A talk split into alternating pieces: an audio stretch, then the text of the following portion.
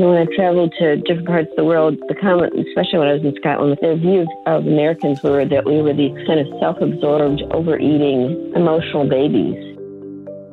Part of, I think, what we're being invited to is moving away from this whole notion that I am the center of the universe.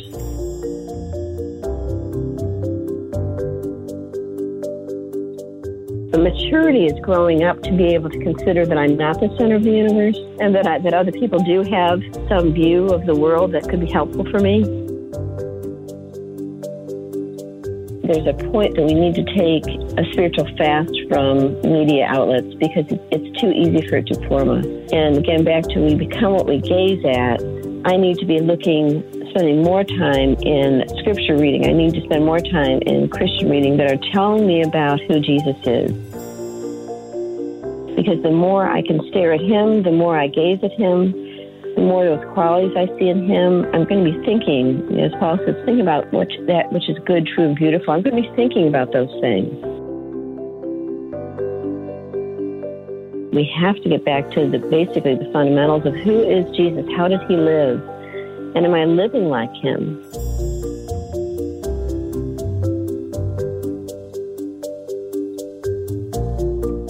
You know what we're about to do? We're about to get real. We're about to have conversations that Christians have behind closed doors, the scary ones, the ones that make you feel uncomfortable. That's where we're going. Why? Because we're family. Ustedes son mi familia. So this is the Brian and Janelle podcast. She's Janelle, and I'm Brian. If you don't want to miss anything, all you have to do is hit the subscribe button to get a notification whenever we drop a new episode. This is the Brian and Janelle podcast.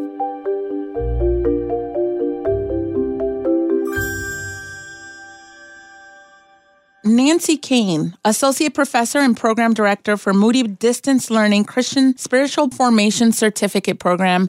Nancy, I'm seeing reactions from everyone on all sides. People feeling sad and exhausted. Without a doubt.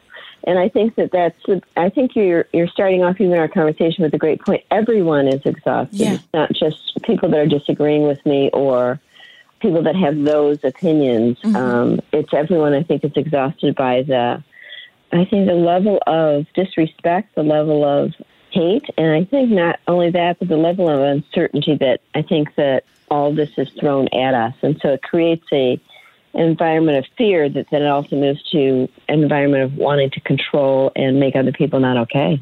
The environment of fear. I've even heard, even within the church, people... or from believers about end times and, that things are just going to get worse and bringing up scripture to kind of back that up and just the narratives around.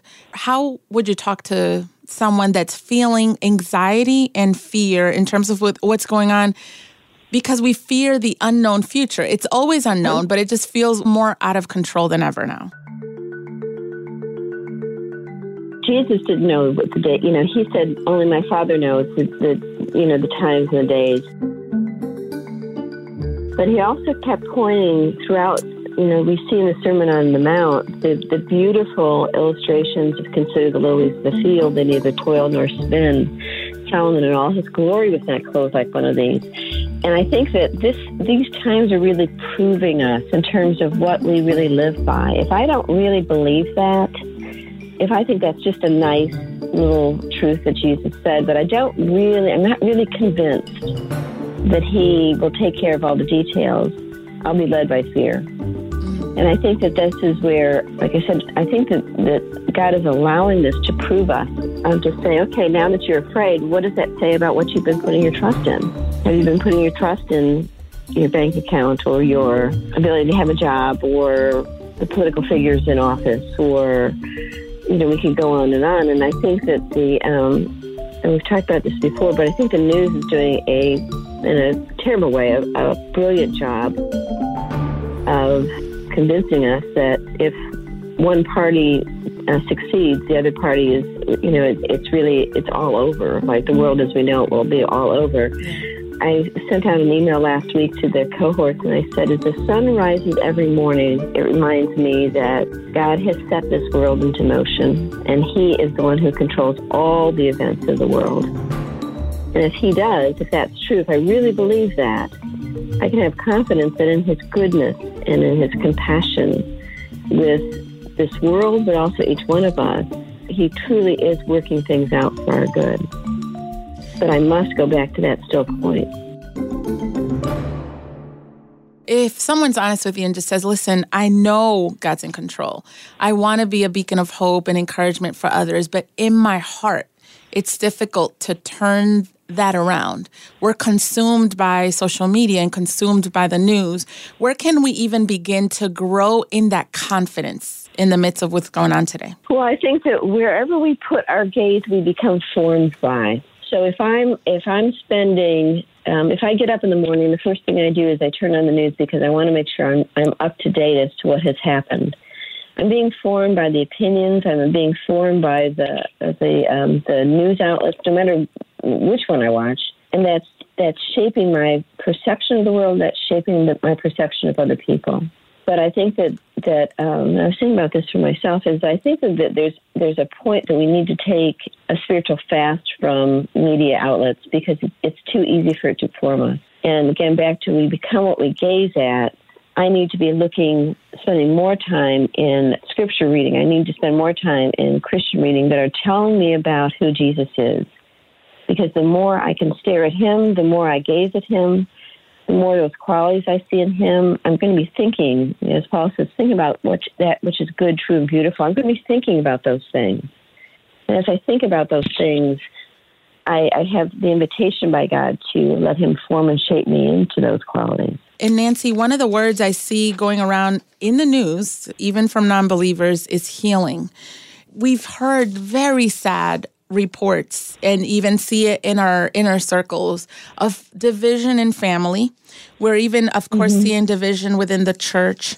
And we have a world and a country that's asking and seeking for healing as we move forward, regardless of what the results are.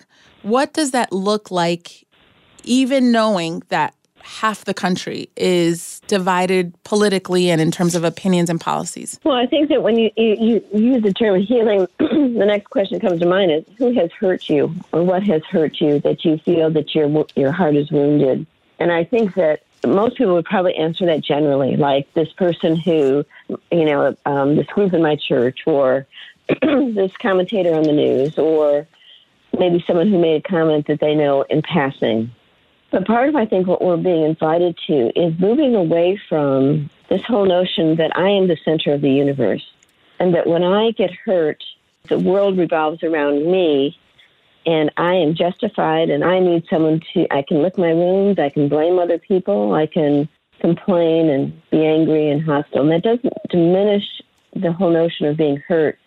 But I think that, when I traveled to different parts of the world, the comment, especially when I was in Scotland, the view of Americans were that we were the kind of self-absorbed, overeating, emotional babies. Like we just talked about ourselves and we were all about ourselves. And having students in classes from other countries and hearing their reaction to Americans, it generally comes with America narcissism. And I think that that's where I think part of what we're seeing is this, if you disagree with me, well, if I'm the center of the universe, that matters. Mm-hmm. That matters. My view and my perception of the world, you need to agree with me. And if you don't, well, then I'm bothered by that because I need my way and my view is most important. But maturity is growing up to be able to consider that I'm not the center of the universe and that other people do have some view of the world that could be helpful for me. And so I think back to your question, I think of a church that Ray and I were involved with, a very large church, and there was a split among the leadership. There was a person that was fairly divisive in the leadership that just started splitting people and causing great harm among the leadership, and eventually the whole church split. So we weren't involved with any of it, but we also knew we couldn't take sides, which is what they were asking people to do. About a year and a half later, I got a call from one of the leaders in the church, and two things. She confessed to Ray and I an attitude of the heart that she had against us that we didn't even know, and asked for forgiveness. which we were stunned. One, we didn't know, but two, that she would take the courage to say, I need to have a clean heart before God, and I held this against you. And then she said that there was going to be a service of reconciliation, that all the leadership, with the exception of one person, in that period of time had one by one gone to each other and said, I've realized I've held this against you. Will you please forgive me? And it wasn't, I'm going to go to you because you've hurt me, and I need to make sure that you understand that you've hurt me. It was the reverse. I understand that I've held this against you. Mm-hmm. So we went to this service of reconciliation, not sure what we would find. And the entire leadership, with the exception of this one person, had created a liturgy of confession. And they stood in front of the church. So it was a normal church service. And at one point in the service, they stood in front of the church and they read specific sins in which they had committed against the congregation. And we saw tears and people weeping, and this incredibly vulnerable, humble moment. And they said, we have sinned against you and we have sinned against God. And then there was a point where they asked for a response, and then they had it written out so that people could pause for a minute and reflect as to whether they were willing to accept that confession. And then, in turn, as a church, we then received their confession and offered forgiveness. And then following that, they had a time where people then could go to anybody who was in the service at that moment that they had held anything against and ask for confession. And literally you saw people leaping out of their chair. Wow. And stumbling over each other to get to other people and say, I'm so sorry. Wow. For a year and a half, I've been resentful. Mm-hmm. I've judged you. I've said things about you that has hurt you. Will you please forgive me? It was incredible, and I believe that was the church at its best. Wow. We want and desperately need to see that, especially within families. And like you said, that's you can't express more love than that, and humility. But the differences that separate us are, there's so much at stake, even life and death, in terms of the policies that separate us in our differences. What does humility like that, like what you just described, look like when you disagree about issues that are so important biblically without leaving you feeling like you're compromising?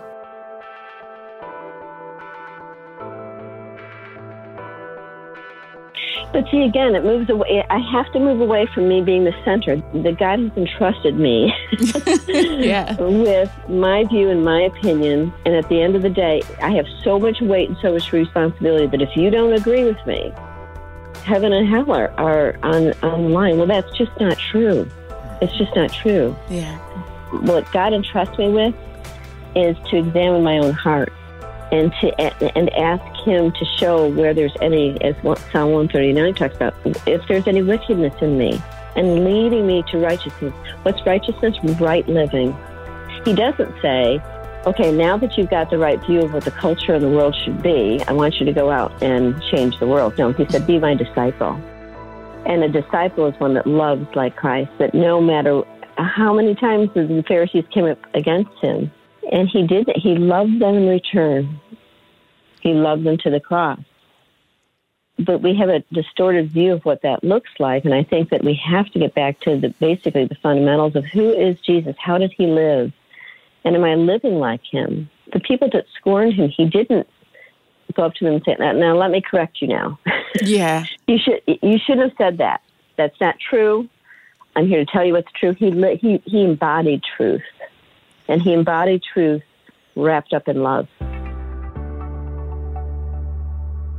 For the next 4 years, half the country will be either angry, upset. We got a text this morning, the person saying they feel betrayed and cheated. What's your encouragement, Nancy, as we move forward to make sure that we're agents of reconciliation as believers and recapture the narrative for ourselves and are not left feeling like, quote unquote, winners or losers? I would encourage everyone that feels hurt and betrayed to go to the Beatitudes and really camp there one by one by one, that each Beatitude builds on the next, the first one being blessed are the poor in spirit, mm-hmm. for theirs is the kingdom of God. So I might be hurt and betrayed, but I need to go deeper than that. what is really, really bothering me. It's the uncertainty. It's the fact that there might be people in this world that disagree with me, that might do me harm. Well, blessed are the poor in spirit, for theirs is the kingdom of God. And that I entrust my concerns, and I trust my fears, and I entrust what I think is right into the hands of God and say, you know, if I really do that, now I'm in a place where God can fill me with his peace, with his perspective, with his love. You know, 1 Corinthians 13, love is the only thing that will remain, which is really profound. So if I'm holding resentment, if I feel betrayed, I'm still in a place where I have had my view offended. I have not had my worldview accepted. These people out here, they're not safe. Well, there's nothing about love that's self-giving, self-sacrificing, seeking the benefit of others in that thinking. And it takes a while to get there. I'm not saying that that's an easy process. But I have to keep engaging with how did Jesus deal with this?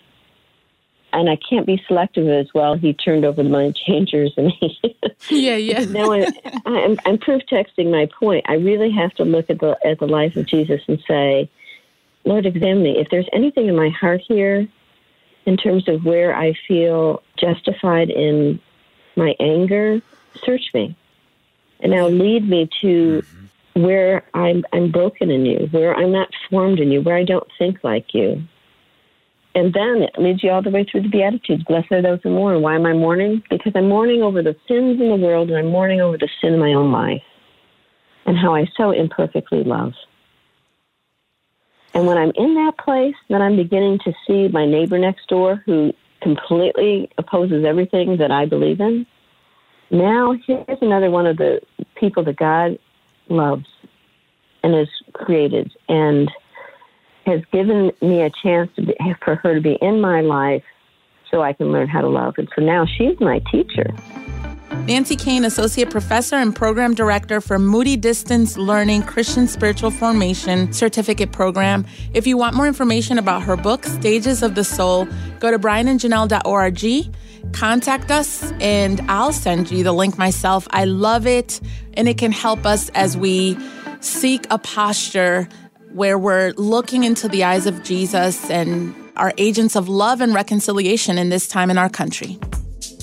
Hey, hold up. Where are you going? You know you liked your time with us. You want more. So look down, hit that button right there, subscribe, and you'll get updated episodes, and then you can hang some more. And guess what? You can help us. How? A 5-star rating. You can also hang with us live weekdays 6 to 9 a.m. Interact with us, talk with us, download the Moody Radio app. Or at brianandjanelle.org. And we don't put all this together all by ourselves. There's some great people behind all this production. We want to thank Ron Eastwood, Kelly Ryder, Paul Carter, Mike Reynolds, and our awesome and fearless leader, Josue Villa. And finally, this podcast is a production of Moody Radio in Cleveland, a ministry of Moody Bible Institute. Well, Brian, that's a wrap. Yep.